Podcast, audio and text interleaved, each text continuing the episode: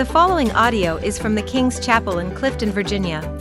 For more information about our church or to listen to more sermons from this series, you can visit us online at thekingschapel.org. A few years ago, um, I was with a couple of my children, my oldest Molly and uh, second born Marky, and my wife Beth out in San Diego, California. Have any of you ever been to San Diego before? Yeah, it's a great place. I don't know why you ever came back. It's, uh, it's an amazing, beautiful place. And in San Diego, we got to go to a, a particular spot called Sunset Cliffs. Sunset Cliffs in San Diego. And I wonder why it's named that. What do you think? sunsets over the cliffs, right? Okay, so what this is, is this beautiful place on the coastline of California where there are these cliff sides that are essentially 60 to 70 foot sheer drop offs to the ocean below. And looking out westward from this area, you can see the most magnificent sunsets uh, that you've ever seen over the Pacific Ocean. It's a beautiful place.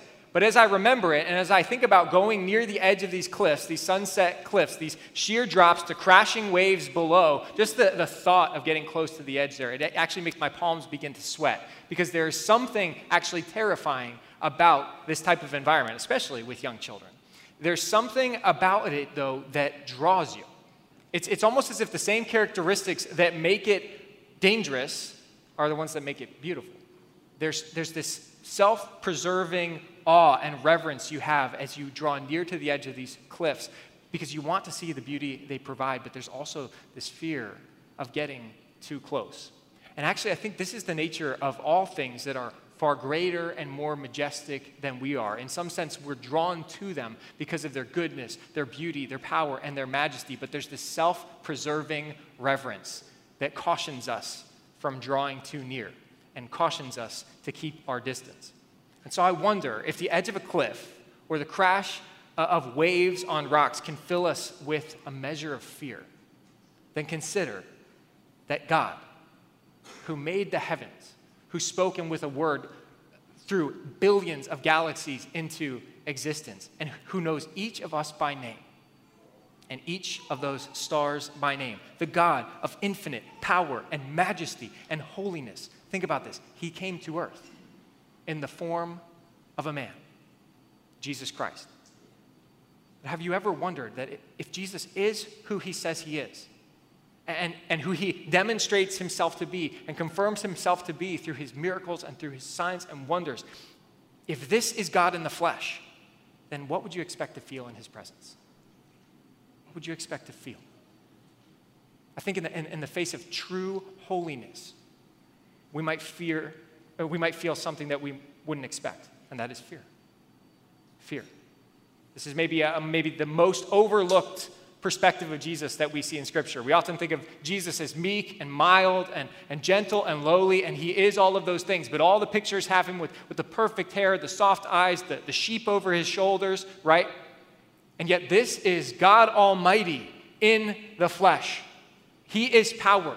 He is holiness. He is goodness beyond measure. And so to be in His presence is to experience on some level an awe and a reverence that is beyond comprehension. And when we talk about fearing God, we can think of God the Father and we think, oh, God, God the Father Almighty, that is, is uh, someone to be feared. Jesus is the same God, the same God. And what we've seen in the Gospel of, of, Mark so far is that Jesus is Lord over the deep. He's calmed storms with a word. He is Lord over demons. He is Lord over disease. And He is even Lord over death, raising to life those that have died. And what we see in Jesus is, is that that kind of power, when people are in the presence of that kind of power, when they see who He actually is and behold Him rightly, that is a fearful experience in itself. And what we're going to see this morning and I hope actually you can be encouraged by this. This is the objective of this message this morning is that when we rightly behold Jesus, when we rightly understand who he is, then we need fear nothing else. Nothing else. When I talk about fearing Jesus, I'm not talking about a, a reaction of horror or anxiety like he's going to pop out and scare you. No, that's not what I'm talking about when we talk about the fear of God. I think what we really mean when we're talking about the fear of God biblically is, is two things it's awe awe, of reverence, and it's also trust. Trust, knowing that He's both great and that He is good. And that is what we experience when we rightly behold Jesus, his power and his goodness. It will lead us to a place where we need fear nothing else. I think for many of us this morning, if you're over the age of maybe 25, it's September 11th, and we can remember exactly where we were that day, exactly what we experienced that day, what we felt that day. How many of you remember it like it was yesterday? Even though it was many, many years ago, we can put ourselves there. And when we remember what we felt on that day, as suddenly the skies were empty, everything was quiet, and on our television sets, the world seemed to be falling apart, I think we can all remember feeling a measure of fear and anxiety. And especially for a, a kid growing up out of the 80s into the 90s, it was like the world was just safe. It was good. It was, it was all going to be okay. And then suddenly it was like it was never going to be safe again. That was the feeling. And and, and, that is a feeling that I think is stuck with us as a culture and as a nation this, this sense of fear, this anxiety that's always lurking in the background because we realize, maybe for the first time for some of us, that this life is not safe. And that fear has lingered. Some of you, apart from all that, have been very fearful lately, very anxious, and about many things, haven't you? Fearful about uh, politics, uh, fearful about your children's education, fearful about uh, the pressures of, of your social media feeds and how you're supposed to react and what you're supposed to say, fearful about your, your social circles and whether you're liked or, or loved or accepted, fearful about conversations you know you need to have, but you really don't want to, fearful about safety, fearful about health, about this insane economy about the, the numbers of dollars and cents in your bank account as it gets smaller and smaller, afraid. And we need an answer to this, don't we? We need a, a solution. We need an answer to our fear. And, and I believe that Jesus gives us an answer to our fear. I believe that Scripture gives us an answer to our fear. And as, as we open up our Bibles to Mark chapter 6, as we walk through this passage, I'm going to give you uh, six observations that will help us, I believe, to overcome our fear, or at least to put it in the proper place. Because there are legitimate reasons to fear, and yet there is an answer biblically to those things. Recall with me, Jesus has he's been ministering to this great crowd. He's done a lot of, of great things, but he's exhausted. And him and his disciples are worn out, and he's encouraging them to get away and get some rest and get away from the crowds for a little bit out in a desolate place. But what happens in that desolate place? 5,000 people plus, maybe up to 10,000 people come and find them when they're trying to rest in the wilderness. And as Pastor Milton told you about last week, Jesus essentially takes a Lunchable and feeds a stadium full of people by multiplying bread and fish and doing this great miracle for this great crowd but they are still exhausted. They are worn out. They have done so much. And so this is the setting. And actually, in John chapter 6, it gives more context into, into what's going to happen next because these crowds have gathered. They've seen Jesus heal, they've seen him work great miracles, and now he's feeding them. What could be better than that? This is who they want to be their king. And John chapter 6 in verse 14 says this After the people saw the sign that Jesus performed, they began to say, Surely this is the prophet. This is the one who was foretold. This is the, the one that was to come, who is to come into the world. And Jesus, knowing that they intended to come and make him king by force, don't know how that works, but they're going to try to make him king by force, he withdrew again to a mountain by himself. So, so the, the Jews that have gathered around Jesus, they want to declare him king king of the Jews. They want him to lead them against Rome. They want him to bring this, this political salvation that they've been looking for for so long. But Jesus wasn't there for that. Jesus' kingdom is not of this world. He had other work to do, and this is not his intention to just become their political ruler and provide bread and fish for them day after day. No, he has bigger things to do. He has kingdom work to do. And so here's what he does in Mark chapter 6, verse 45. It says, Immediately he made his disciples, made them get into the boat and go before him to the other side, to Bethsaida, while he dismissed the crowd. I love this about Jesus. He is a servant. And his disciples are worn out, and again and again, he's, they're running interference for him, blocking the crowds, doing security, all that kind of stuff. But he also is looking out for their best interest and their rest. And so he interferes with the crowds. He says, I'll dismiss everyone. You all go out into the boats now, and I will meet you on the other side. I'm going to spend some time in the mountain, mountains, and then I will meet you on the other side. So while they've formed protective barriers for him in the past, he stands in the way as they get in the boats and he dismisses them and they get in those boats as night begins to fall, as the full moon comes out over the lake, the Sea of Galilee, and all is calm. And the disciples are sitting in that boat without Jesus at this point, just reflecting on what just happened as he fed 5,000 men and many women and children. And so they're sitting in those boats. All is calm, all is good. And it says in verse 46 after he had taken leave of them, he went up on the mountain to pray. And so they set out on the lake. Jesus does what he does. Do y'all want to be like Jesus? Do you want to be like Jesus? A really good way to be like Jesus is to do what Jesus does and to look at the way he lives his life, just the way he lives his, his daily moment by moment earthly existence, and to imitate Jesus. And what he does is when he's exhausted, when life is overwhelming, when ministry is, is wearing on him, when the crowds keep coming to him, he goes and he spends time alone with his Father. He goes and he prays. Jesus needed to pray. That should blow our minds. Jesus desired to pray. Jesus' daily bread, his sustenance, was time spent with his, his Father. And so that's a model for us. And so what he does is he tells them to go across the lake and he's going to walk.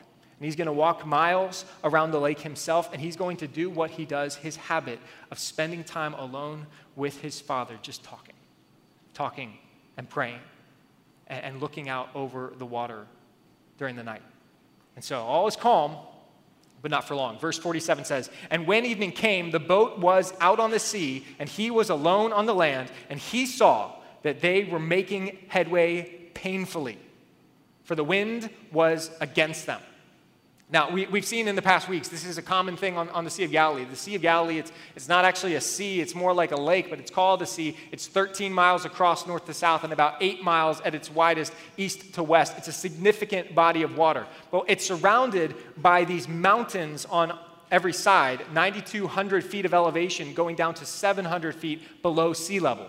Cold to warm very fast so that when weather comes in with wind when wind comes in over those mountains things can turn in an instant from calm to dangerous. Some of you have been on the sea of galilee and you've experienced this. Very strong storms developing very quickly as, as this cold air whips down through the valleys and meets the hot air on the sea below. And so the disciples have been out on the water for a few hours they have a sail on their boat. It's a big boat. It's about 30 feet long. We can put one up on the screen to show you the kind of boat that these, these individuals were in. And, and they are on this boat that's large enough to fit maybe 15 people at a time, but four can row with oars. And it says there was a headwind, painful headwind against them. So they're rowing and they're rowing and they're rowing, and it's like they're on a Stairmaster. They're not moving anywhere, they're just working, working, hour after hour, rowing against the wind, trying to fulfill what Jesus told them to do to meet him on the other side. And it is painstaking, exhausting work. And Jesus is watching them from the shore. This is interesting. He can see them in the darkness, their lanterns bobbing up and down in the waves as their boat is not moving at all. Hour after hour, exhausting, backbreaking, discouraging rowing. And it's now the middle of the night, and this exhaustion has led to what it normally does. If you've ever been on a boat as it's rocking up and down, by the way, I said Stairmaster. I think a rowing machine would probably be a better example of the exercise equipment. They're not going anywhere. But any, any of you who have been out on a, especially a small craft like this without an engine on rocky waters, white capped waters, it will make you sick in minutes. At least it'll make me sick in minutes, okay? And, and they are out there for, for hours when you get off a boat in these kinds of conditions, you are just worn out completely. It, it exhausts your body in a way that, it, it, that wind and weather on land cannot compare to at all. And here they are, some of them professional fishermen, some of them professional accountants or zealots, whatever that is as a profession, and, and, and they are exhausted. And the storm's getting worse, and the weather is rising against them. The night is getting darker and colder. They are getting soaked with wind and with water, and they are no closer to the shore than they had been at nightfall. Increasingly hopeless, increasingly helpless, increasingly desperate as the storm begins to rage against them. And this time, Jesus isn't in the boat with them. So, as we walk through this passage, the first thing I want you to see, and this is so basic, and, and you might write this down, it's this number one, storms are sure to come. Storms are sure to come. The longer I've lived, the more I've come to know that storms in life are inevitable. You are either currently in a storm, you've just come out of a storm, or you are likely heading into a storm right now. Be encouraged, right? but that is life, isn't it? Some of you can tell me from, from painful experience. How many of you have walked through a storm in the last year or so? I wonder. Many of us. Many of you, you have. Difficulties, setbacks, burnouts. These things are, are part of life, storms. But how we deal with them when they come matters. Some of the storms I've experienced in life are storms that I've created. Some of you are not willing to admit this, but a, lot of our problems in life are the result of decisions we make, and those decisions have consequences. Some storms in life are because of, of things that I've done, my own bad choices. There are some storms in my life that are, that are the result of other people's bad choices. And that can be especially painful and, and difficult as, as people make foolish and wicked decisions that are, affect our lives terribly. There are other storms that we experience in life because we have an enemy, a spiritual enemy, Satan, who, who seeks to trip us up and destroy us, who wants to debilitate us and, and derail us and, and throw off our spiritual progress completely. Do you know you have an enemy? An enemy to be armed against, an enemy to stand against, to fight against, and to flee from in some situations. But an enemy who wants to convince you to doubt God as hardship and storms come into your life. Storms are sure to come. Some of you are in one right now right now. And it's been difficult. And it's been fearful. And it's been anxiety inducing. And you've begun to ask, why? Why, God, am I going through this? Why, God, is, is this so difficult? When is this going to end? When am I going to have an easy day? There haven't been easy days in a long time. I'm exhausted. I'm discouraged. I've been living for you, and yet life is completely overwhelming. It's a constant storm. This is not how it ought to be. Yet I want you to notice something. Verse 45 Who sent the disciples out into the wind? Who sent the disciples out into the wind? Some of you are whispering, Jesus. That's right. Jesus. It says immediately he made his disciples get into the boat and go before him to the other side. So I want you to see, number two, that some storms come because of obedience. Some storms come in life because of obedience. I want you to notice that this trial, this predicament, was not in spite of their obedience. It was because they did exactly what Jesus told them to do that they found themselves in this great difficulty. He said, Get in the boat. He said, Row to the other side. He said, I will meet you there. And yet, the result of their obedience to this point has been nothing but challenge and exhausting trial. I know that's not encouraging to you, but I don't want you to miss this. We often think, and uh, assume that to be obedient to God will be the smoothest sailing in life. And that's not true. Often, that's, that's not true. We experience His goodness, we experience His provision, we experience His deliverance, but it does not always mean smooth sailing. And we can become discouraged so easily when we forget that. And we look around at our circumstances and we say, God, you told me to do this. God, you told me to set out on this mission. You told me to pursue this. I know I heard you. I was praying. I was seeking you in your word. You were leading me. Why is it so hard? Why has it been so difficult? Why is it so stressful? Why is it falling apart? And we can get frustrated and feel like God is absent from our boat in the middle of the storm. But to me, there's encouragement in even this. If you're walking in the path of obedience to God's word, if you're abiding in Him daily and seeking to do His will, trials will come. Trials will come. But take comfort. As you abide in Him, you will still be on the right path.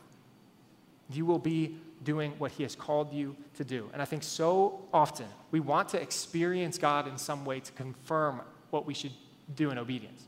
We pray for things like, God, I want to make this decision, but I need peace. Give me peace about this decision. Anyone ever prayed that? Like you're looking for guidance from God and, and you're looking for the decision that gives you peace. And I think that's a good thing to ask God for. But remember the obedience of our Savior Christ as he's in the garden, knowing exactly what he's going to go through next on the cross. And he doesn't have peace. He doesn't have peace. He's, he's full of stress, sweating great drops of blood as he looks forward to his torture and death. And he says, God, is there any other way? And then he says, But not my will, but your will be done. His obedience was not easy. And neither will ours be at all times. Some storms come because of our obedience. And we want to, for God to give us a sign to know what we're going to do next. But, but let me tell you, what I've experienced in life and what Scripture confirms is that we don't experience God so that we're obedient. We don't get the sign so that we're obedient. What more often happens is as we obey God and as we step out in faithfulness, we see His hand. We experience His presence with us. We experience His goodness, and we'll see that in, in just a moment in this passage. The disciples are desperate, they're worn out. They're not going to make it. They're losing hope. They're full of fear. And yet, remember that Jesus is coming. And this is, this is so interesting to me. They're so discouraged and worn out and struggling in this headwind. And yet, remember what they've just experienced through Jesus feeding the 5,000. Some storms come because of obedience. Number three, we see that Jesus' delay is not his departure. Just because we have to wait on the Lord does not mean that he is absent from us. Jesus' delay is not his departure. It says this in verse 46 And after he had taken leave of them, he went up on the mountain to pray. And when evening came, the boat was out on the sea, and he was alone on the land, and he saw, he saw that they were making headway painfully for the wind was against them. I, I, want you to notice this. Though they can't see him, up on the mountainside, he is looking down in the water, and in the darkness, he sees their lanterns, he sees their boat, he sees their struggle. He has not lost sight of them, he has not gone from them. Jesus can heal, hear the, the howling of the wind, the rising and falling violently upon the waves. He can see the boat. And as it gets no nearer to land, and hour after hour, he watches and he waits. When, when we read scripture, the watches of the night are these three hour segments. The, the disciples set out at evening, 6 to 9 p.m. That's the first watch. And it's past. And Jesus watches, he prays, and he waits. Jesus doesn't come. The moon is now darkened by clouds high above. Midnight passes, the second watch. And the disciples keep rowing, hour after hour.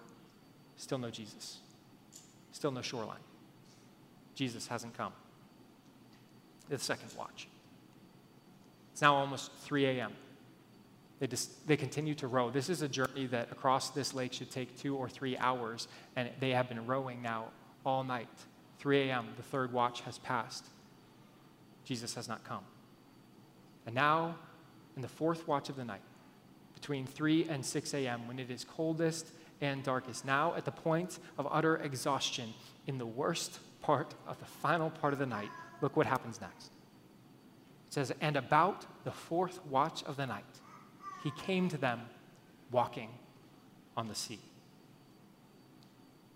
Now, now just picture that. You're out there rowing hour after hour, and suddenly you see a figure, a, a, a being walking on top of the water, not walking along the shoreline, not wading through the water, no, walking on top of the sea. But notice when he comes, the fourth watch of the night. Some of you have been waiting on the Lord a, a long time. You've been praying for something specific. You've been praying for, for some kind of provision. Maybe it's a, a spouse or a reconciliation with someone who you have a broken relationship with. Maybe it's a, a change in the church or healing or a provision or for guidance. Waiting, waiting, unbearably waiting. And I think it can be so tempting for us to think that in that waiting, God has abandoned us, that He doesn't care, that he doesn't know what we're going through. But what we get a glimpse of in this passage is the way that God works. In your waiting, he has not abandoned you. In his delay, he has not departed. He has not forgotten you. And though it may feel like he is absent when you need him, he sees you. Look at me, everyone, just look at me. God sees you. He knows exactly what you're going through today. He has not forgotten you. He is not far off. He is not at a distance. He is near to you and He cares and His timing is good. You can trust Him. You can trust Him. Wait on Him. We don't always get to know the reason for His timing. We don't always get to know the reason why He waits till the fourth watch of the night. Why did He do that? I don't know. But it's in the fourth watch of the night when they are desperate and exhausted that Jesus comes walking to His disciples and He meets them in their hour of need. The fourth thing we see in this passage is that those who fear Jesus need fear nothing else. In this moment, the disciples, like you would be, are frightened for their lives. They're exhausted, they're worn out, they're afraid that they're going to die from the wind and the waves themselves, and then they see a figure walking toward them on the water. And that fills them with an even greater fear. They're frightened, and, and yet the professional fishermen spending their whole lives on the sea, but the fury of the untamed waters, the darkness of the deep is overwhelming them, and they have every reason to fear. The stuff we fear in life, often we have real reason to fear it. It doesn't always play out the way we think it will uh, in our minds, but there are real dangers to fear. And the question is, what do we do of them? What do we do with these fears? They have realized that all their experience as sailors, everything that they've known how to do their whole lives, they've passed the point at which they can maintain the fantasy that they are still in control. Sometimes we need to hit that point where we, we stop maintaining the fantasy that we are in control of our lives and in control of the outcomes. How many of you describe yourself as planners? Any planners here in the room? Yeah, a lot of planners. Planner is just what a control freak calls themselves, okay? So, and in this boat, there's a lot of planners who suddenly realize that their plans have gone out the window, that they can't handle it, that they can't control all the outcomes. And about the fourth watch of the night, he came to them walking on the sea. He meant to pass them by. A lot of people preach messages on just that phrase alone, speculating on what it means. I don't know why he meant to pass by them. Maybe he just wanted to show them that he was moving faster than them walking than they were rowing. I don't know. But when they saw him walking on the sea, they thought it was a ghost and cried out, and they all saw him and were terrified. Suddenly, there's an even greater fear. There's this, this ghost on the water. I would be freaked out. I don't know about you, but I would guess you would be too. There's a man walking not through the water, not some optical illusion, not walking along the, sto- the shoreline. He's standing on the waves, standing on the waves as they rise and fall. And as they struggle against their oars, he is outpacing them on foot is crazy. And so, if they were scared before, they are terrified now in the face of a supernatural power over nature that they cannot comprehend. It says, But immediately he spoke to them and said, Take heart. It is I. Do not be afraid. It is I. Actually, in the Greek, it, it translates a little funny for us, but he's actually saying, Take heart. I am. Do not be afraid. He speaks to them the name of God Almighty, the name that God gives Himself in the Old Testament. I am, in a different language. Nonetheless, the message is the same. Take heart. I am God. Do not be afraid. Do not be afraid. The, the number one command we see in Scripture from God to us is this fear not. Fear not. Do not be afraid. Biblically, whatever, whenever anyone experiences the presence of God in their midst, when they grasp that it's God standing in front of them, that is God with them, they react with fear, a different kind of fear, an awe and a reverence that suddenly makes every other pressure in life shrink into the background. Because they're in the presence of the God who holds it all in his hands. And he speaks to them and he says, Take heart. When you realize how powerful Jesus is, how, how good He is and that He is getting into the boat with you, you, you won't be afraid of everything else. When you behold Him rightly, when you behold Him in His power and His majesty, everything else that you could possibly fear quakes in the presence of Jesus. And that is a, a great comfort. You may say, but it seems to me that, that their fears, the disciples' fears, are legitimate. And Jesus says, yes, but when I'm in the boat with you, even those fears are irrational. Fear not. I'm with you. And I think fear and worry, what they come from in life is one of two places. Either we doubt God's power over the storm, or we doubt his presence with us in the storm. And you see, the story depicts how we often feel in life. We feel like the storm's raging around us and Jesus isn't in our boat. He's not there. There's no way out and the waves are coming and they're beginning to break over the sides of the boat and life seems overwhelming. The water's filling our boat. We feel like we're being drowned in bills or concerns or, or marriage problems or anxieties with your kids or issues at work and, and it's all just overwhelming all consuming and you ask god how am i going to make it? How am i going to make it? And you look at jesus and you say do you even care? Aren't you supposed to take care of me Aren't you supposed to take care of my friends who are suffering and struggling? Do you even hear our prayers? And in a storm, Jesus will always do one of two things. He'll either show off his power by delivering you from the storm, or he'll show his power by delivering you through the storm and showing his ability to keep you even in the storms. Sometimes he'll look at the storm in your life that's raging around you and he'll calm it with a word. He'll say, Peace, be still. And sometimes he'll look at you as everything is raging around you and he'll say to you and to your heart, Peace, be still. I'm with you. The peace that passes all understanding is not always, not even usually, his calming of the storm, but it's his presence with you in the storm. And, some of you have experienced this profoundly. You walked through great tragedy. The thing that you feared most actually happened. And in that, you experience the presence and the power of God in, in, ways that the rest of us can't even comprehend. This is what He does. He sustains us through the storm. He can look out over the, the deep and rebuke it, He can walk on water. Fear not. Number five, and, and we'll move through these last two quickly. We see in this passage that the antidote to worry is worship. Worship. And he got into the boat with them, and the wind ceased. Matthew's gospel adds a little more detail to this. It says, And those in the boat worshiped him, saying, Truly, you are the Son of God. Jesus gets in the boat, and this time the storm immediately ceases as soon as he's present, uh, not with even a word this time. And the disciples, despite everything that they've just been through, despite the exhaustion, what they do is they immediately begin to worship. When life is overwhelming, when we are in the midst of storms, it can be so tempting for our, for our eyes to be drawn inward and downward. Inward and downward. And if you've ever walked through depression or anything like that, you know what I'm talking about. You begin to think of yourself constantly, right? And yet, what we see here is, is this when we rightly behold Jesus and we, be, we begin to worship Him and our eyes are turned outward, when we begin to direct our gaze towards God, our eyes rise above our circumstance. And we begin to realize that He holds the whole world in His hands and He holds our future. In the summer of 2020, I, I think a lot of you were overcome and overwhelmed by uh, life and the world, and it hasn't stopped since then, has it? Me personally, as a pastor, I was overwhelmed with what do you do? How do you minister through this? Uh, how do you minister through a pandemic and through the, the world trying to tear itself apart in our culture? How do you make wise decisions? How do you do any of this? And it was fearful and overwhelming.